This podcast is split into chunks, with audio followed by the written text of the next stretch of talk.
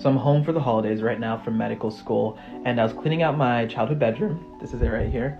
And I found a poster board that I made when I was in seventh grade that I thought was absolutely crazy. So the presentation was called Culture on Display. That's me as a seventh grader. And I came over to this section right here, which talks about your future plans. And it's crazy because I said I wanted to plan on graduating from my high school, Kamiak, that's where I went. Then I wanted to go to Harvard or Yale. Then I wanted to go to medical school and then become a surgeon. And this was 10 years ago, but it's crazy to think that I've now graduated from high school. I went to Yale for undergrad, and I'm now in medical school, and I have plans to become a surgeon. And all I can say is just manifest, manifest, manifest. Whatever you believe it, write it down, and like make it happen. Um, it's crazy what the universe can do.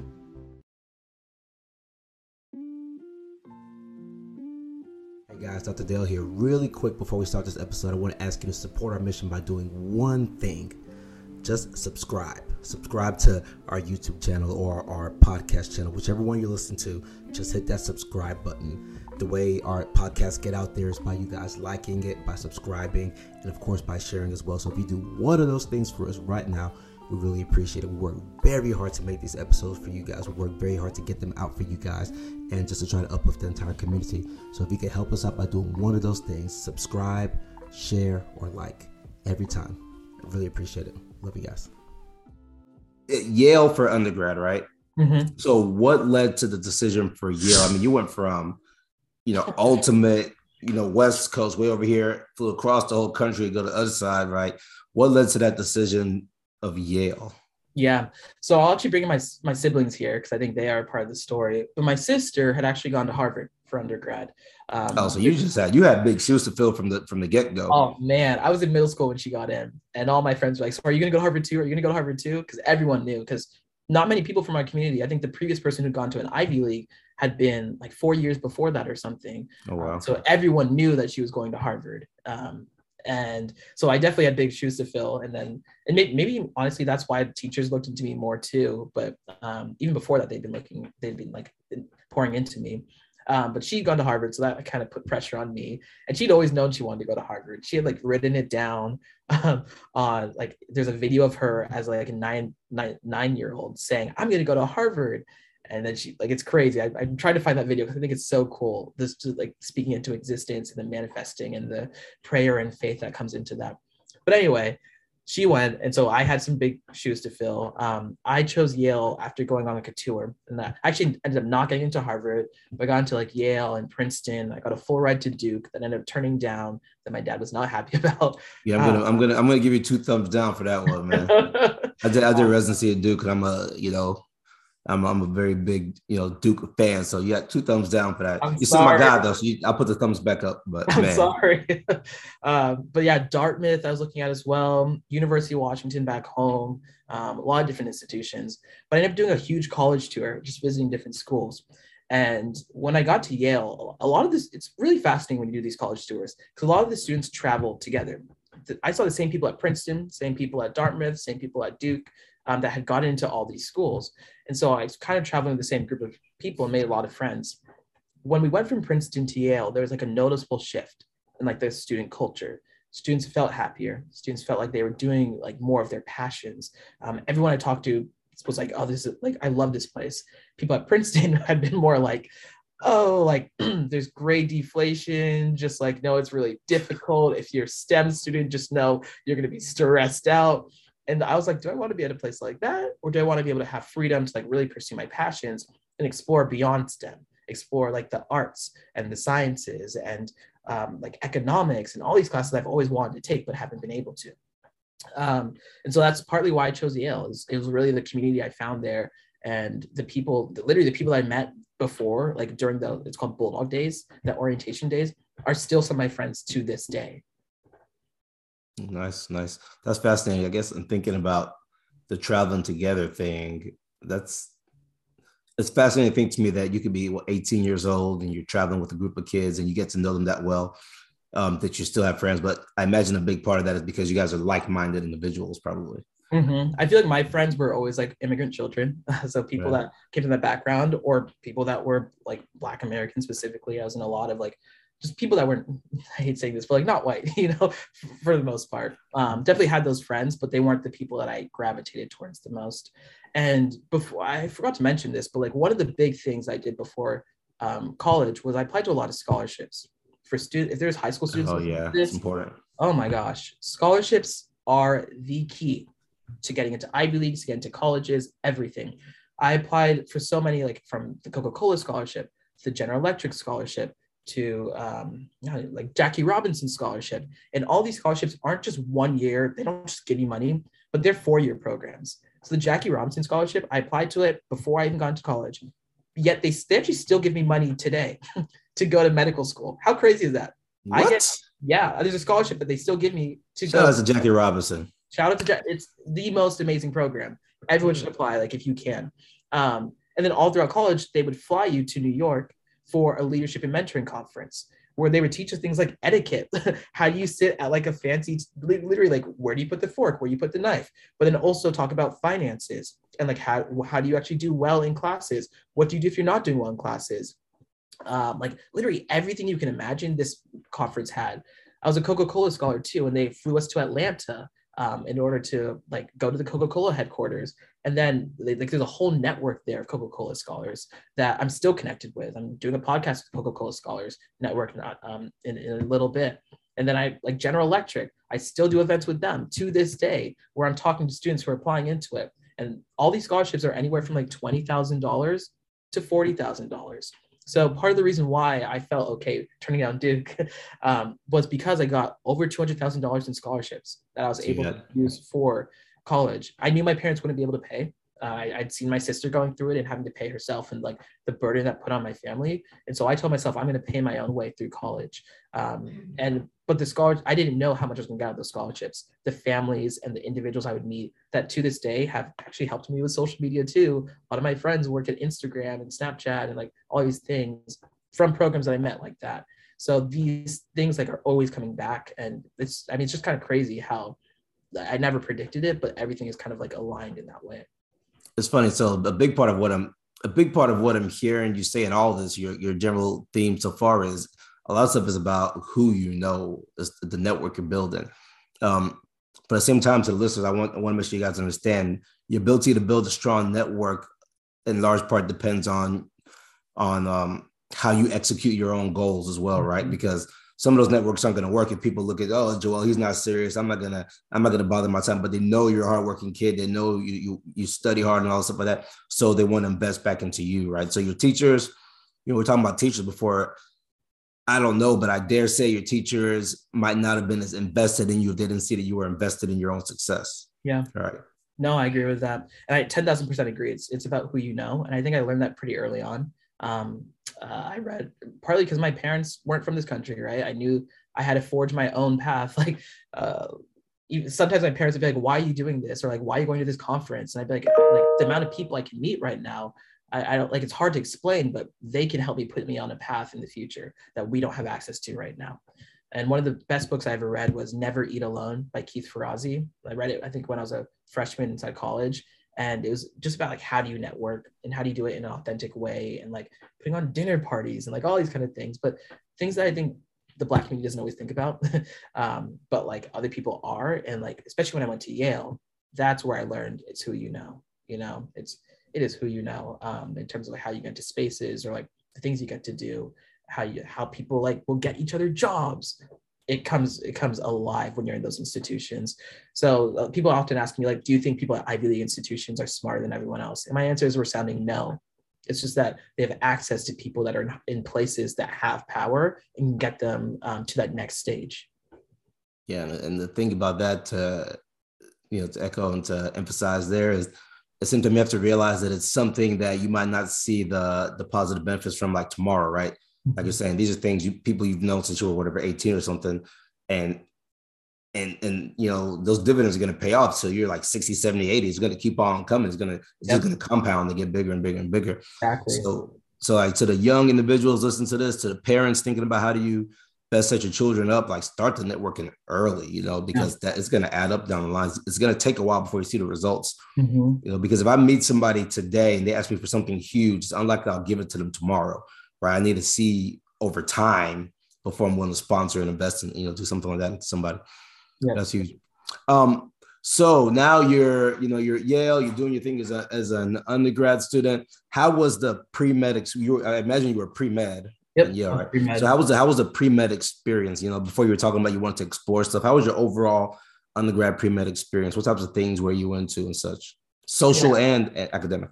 Yeah. So I'll start with like the struggles of academics of getting to Yale. Because I think what I mentioned when I was in middle school and I was in high school, I was that perfect student. I'd done all my SATs, I'd done all my subject tests. I was getting all, I got straight A's. I was in all AP classes, advanced placement classes. And I got to Yale and I realized that A, everyone's like that. And B, some people are coming from private schools where they've been doing like things way beyond I even thought like was possible, you know? Um, and so I remember my first chemistry class, my first chemistry test, I did not do well on. And I ended up going to my professor because, like, you know, I'm going to be a good student. I'm going to go office hours to talk to them. I ended up going to the professor and saying, "Hey, I didn't do well in this exam. Um, what would you suggest?" Before even like giving me a suggestion, he looks at me and goes, "Are you a football player?" Because if you're a football player, don't worry. Like a lot of you guys start this class and you drop out by the end. Like maybe you should just drop out and think about a different path. You don't need to do medicine. And that was my first experience with a teacher. Now contrast that to everything I've been telling you before with all my previous teachers, right? Instilling into me, like talking into me. And now I get to this person who the first one I meet is like, you're not gonna like you can't succeed here. And man, So this- This teacher knew no, no, the teacher knew nothing about you and just said, "Are you a football player?" yes, knew nothing about me. That was his first question. And I, I will never forget that moment because I was like, what in the world? Is this where is this where I'm at? Did I choose the wrong school? You know, like should I What's your stature? Do you look like a football player or no? No, I was. I mean, I work out now, and I mean, there's a story to that about why I started working out after my first year. But like, um, I I don't I don't think I looked like a football player. I was scrawny, I was skinny, and I was like, the first thing, of course, is it because I'm black? You know, is he assuming that I got here because I'm black right now? Um, he's discrediting like all my accomplishments, everything. Like I've started a nonprofit, I've done international work, I've done local work, I've done national work, gone to the White House. Yet here he is distilling me down to this like, you know, just like saying, oh, I've seen someone exactly like you. And nothing against football players at all, but for him to do that and to uh, assume who I was was the most crushing thing for me. Wow, that's unfortunate. It's unfortunate because that's a that's a you know repetitive something you hear all the time. You know, something to that effect. So how did how did you deal with that then? Yeah, man, I I, I ended up sitting with the class. I was like, I'm gonna prove this guy wrong. I fortunately did not do the best in the class, but I was okay with it because I was like, you know, this is a learning experience to figure out. Like, I need to reframe how I study. I think I was also when I was in high school, I was kind of really sheltered. You know, I hadn't, I didn't really go out, I didn't do parties and any of that kind of stuff. So you get to college, I'm like, I kind of want to experience life now. You know, you're like hanging out with your friends. There's no parents around. Um, you're staying up late at night and like having great conversations, but then maybe not getting enough sleep. Um, and so I really had to like reframe how I thought about myself and my education. And it took time. It took a lot of time. Um, I, my first year, my first semester, I actually did decently. Second semester was actually not the best. And so after that year, I was like, you know, I'm going to work on consistency. That's going to be my thing because I know time and consistency is how you how you can be successful. So that's why I actually ended up working out after that summer because I was like, I want to see if I can stick to something consistently. So I like put on a workout regimen where like three times a week I'd work out, then I'd study afterwards or something like that. And I came back like my sophomore year and I felt just so much better about having like my plans together and doing things.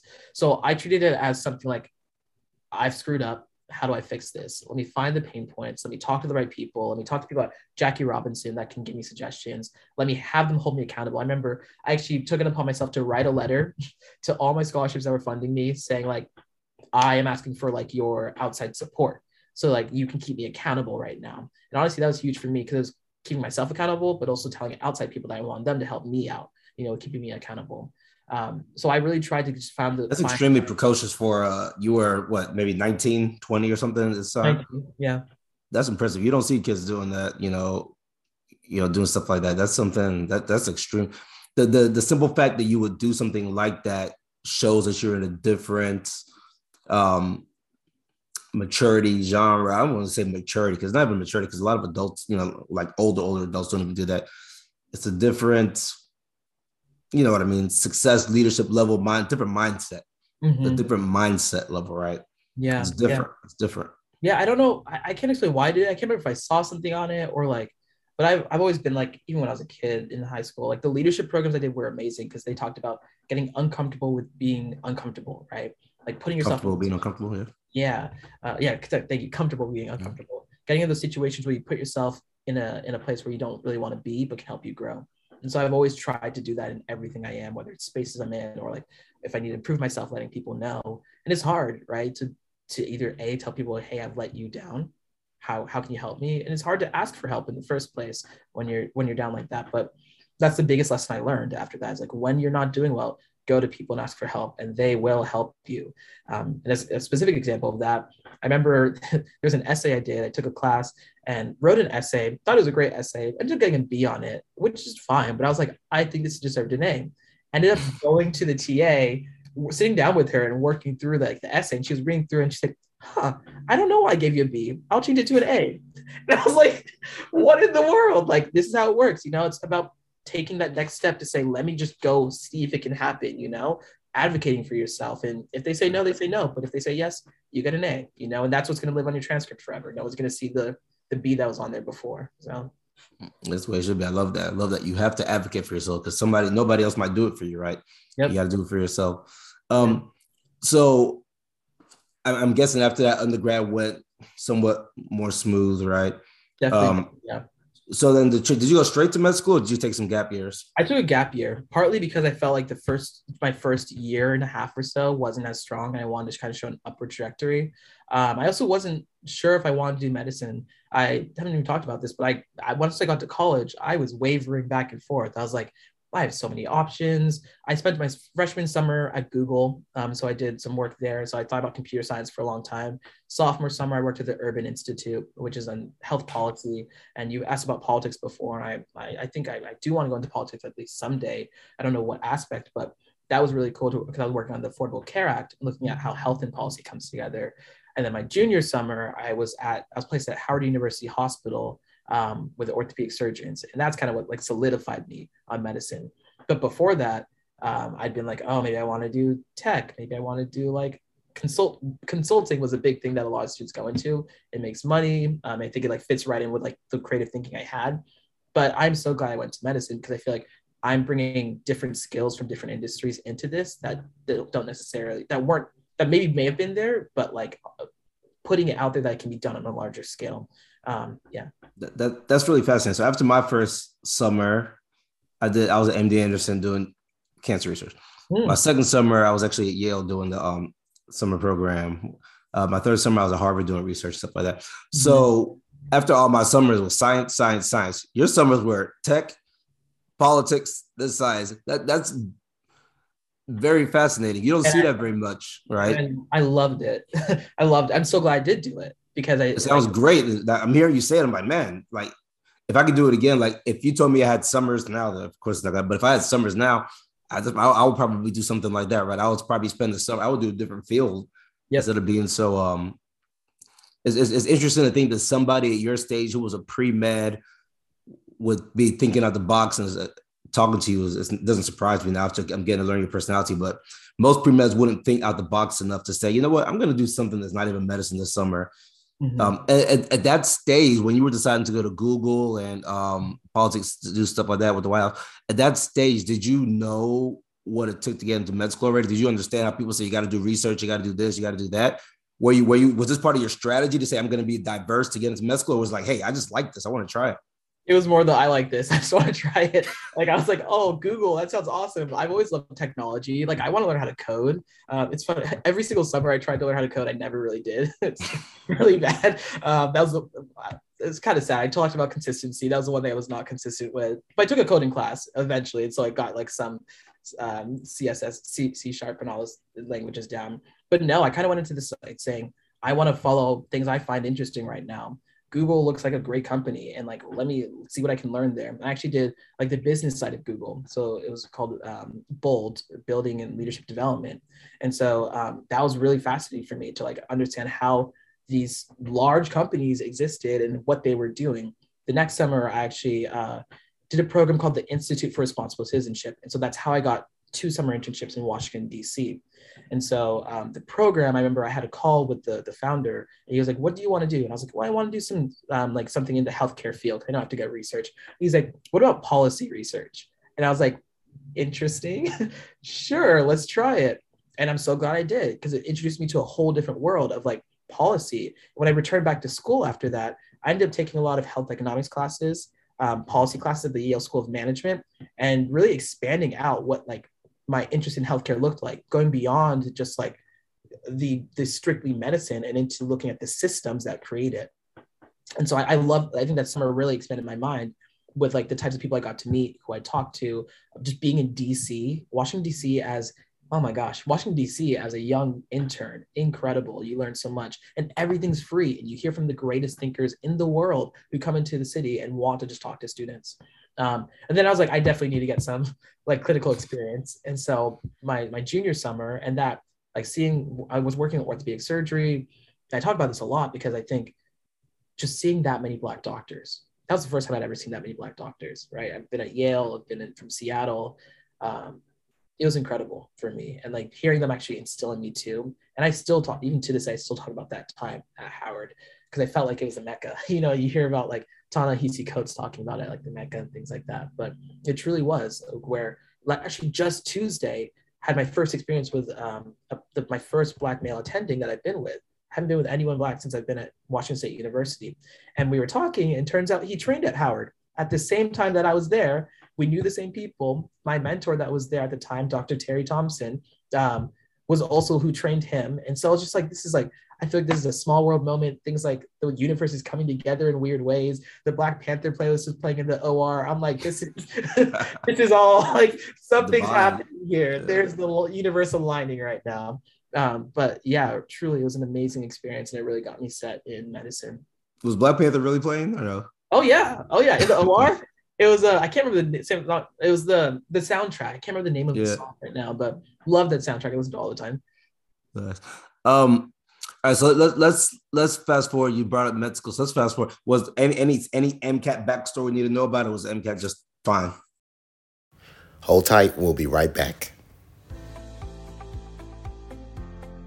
One thing that I hope to share with our young people of all colors, all genders, is that it gets better. It always gets better. I grew up in poverty and worked through medical school and undergraduate to get to where I am, and anything is possible as long as you have a great network. And I want to be that service to, to people who are coming up in the ranks. We hope you'll be able to make it to the Black Men in White Coat Summit.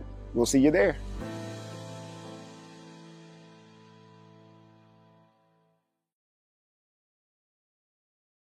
I took the MCAT twice. I think most people do. Um, I did fine on it the first time, but I wanted to do better the second time. Um, ended up doing better uh, I was lucky because once again, Jackie Robinson helped me. Like they paid for a Kaplan class, and I was, I was able to take a Kaplan class. Holy, this is Jackie Robinson, and and this Jackie Robinson. I'm not gonna call it just a scholarship, but it's a program.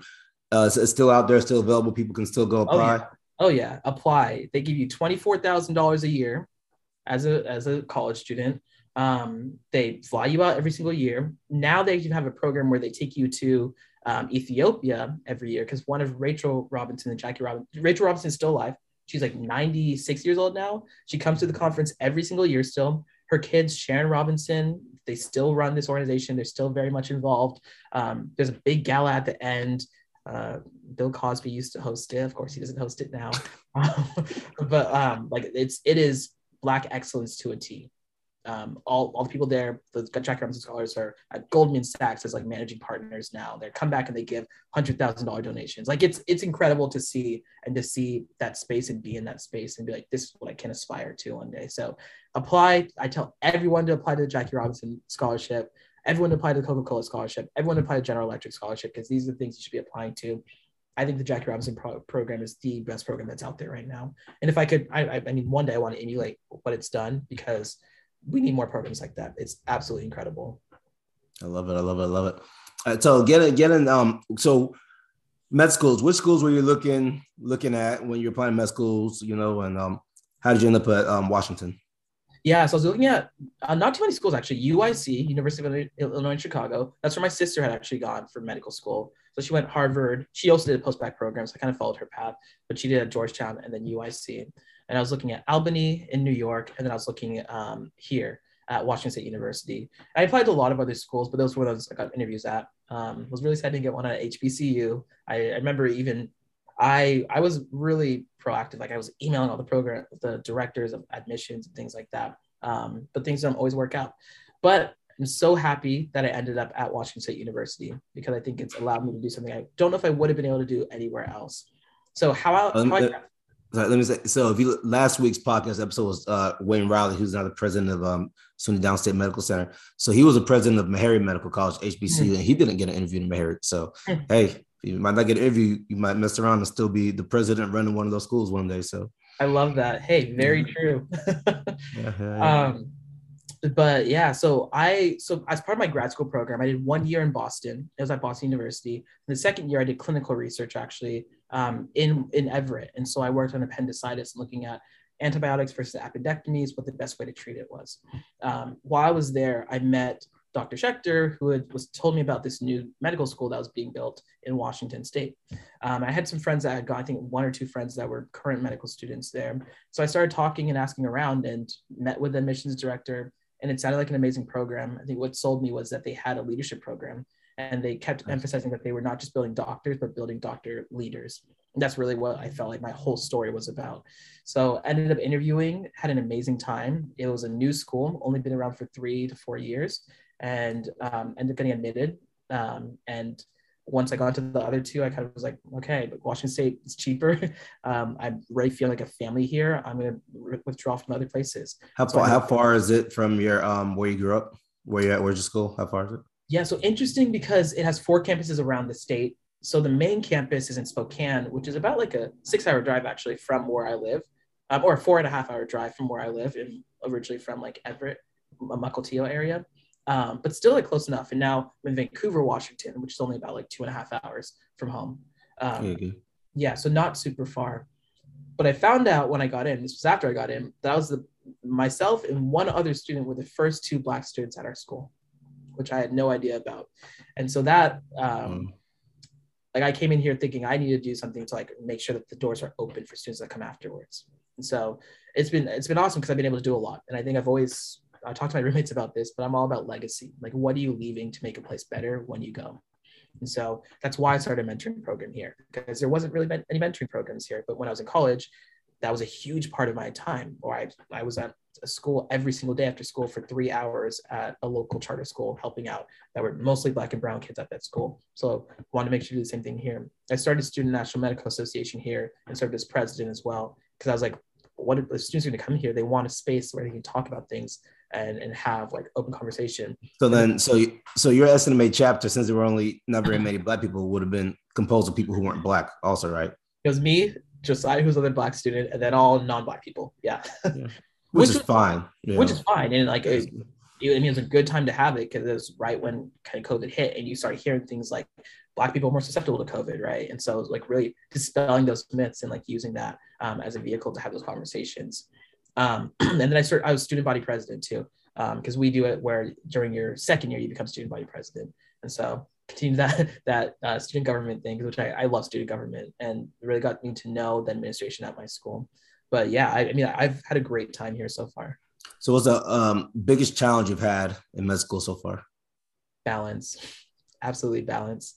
Um, which i think is i mean i do to myself in a way because i as i'm sure you can tell i love to do a lot and i get very passionate about everything i do.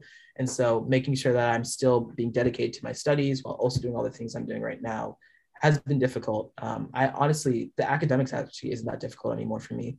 Um, I, I love everything i do I, I love science I, I i tell people a lot like if you're struggling with the sciences in college medical school is very different. It's more about the people, it's more about the hands on. And yes, there's a lot of science to it too, but I think there's a, a way that you actually see how it is infused and matters for patients. Um, and so I think that's been huge for me is like being able to feel as if I'm having direct impacts on people every single day. Nice, nice, nice. Um, what is the what's the funniest or most surprising type of unexpected, funny or unexpected, something about med school? Something that's funny or unexpected. Hmm. Something funny or unexpected about medical school. Uh, I don't. I I so I mean you you hear a lot about like med students being like these like people that study all the time. I have the best friends. I hands down our cohort of students my year incredible. Um, and I just think we've had we have a very good balance of just like like having fun but also studying. Um, and I think I don't think I expected that when I came to medical school, and I love it. Like I live with two other medical students. I'm in Portland, Oregon, because it's not too far from Vancouver, Washington. Um, and we got all like an apartment complex. We all kind of lived together in like the same area, so it feels like college all over again and I have like eight of my super close friends. Um, I actually just officiate, officiated the wedding of two of my friends last week. Um, like that's how close we are. Like we do everything together, and it's been amazing. So I just I I did not expect that. Like I thought I was like, oh, med school, man, it's so much it's, fun.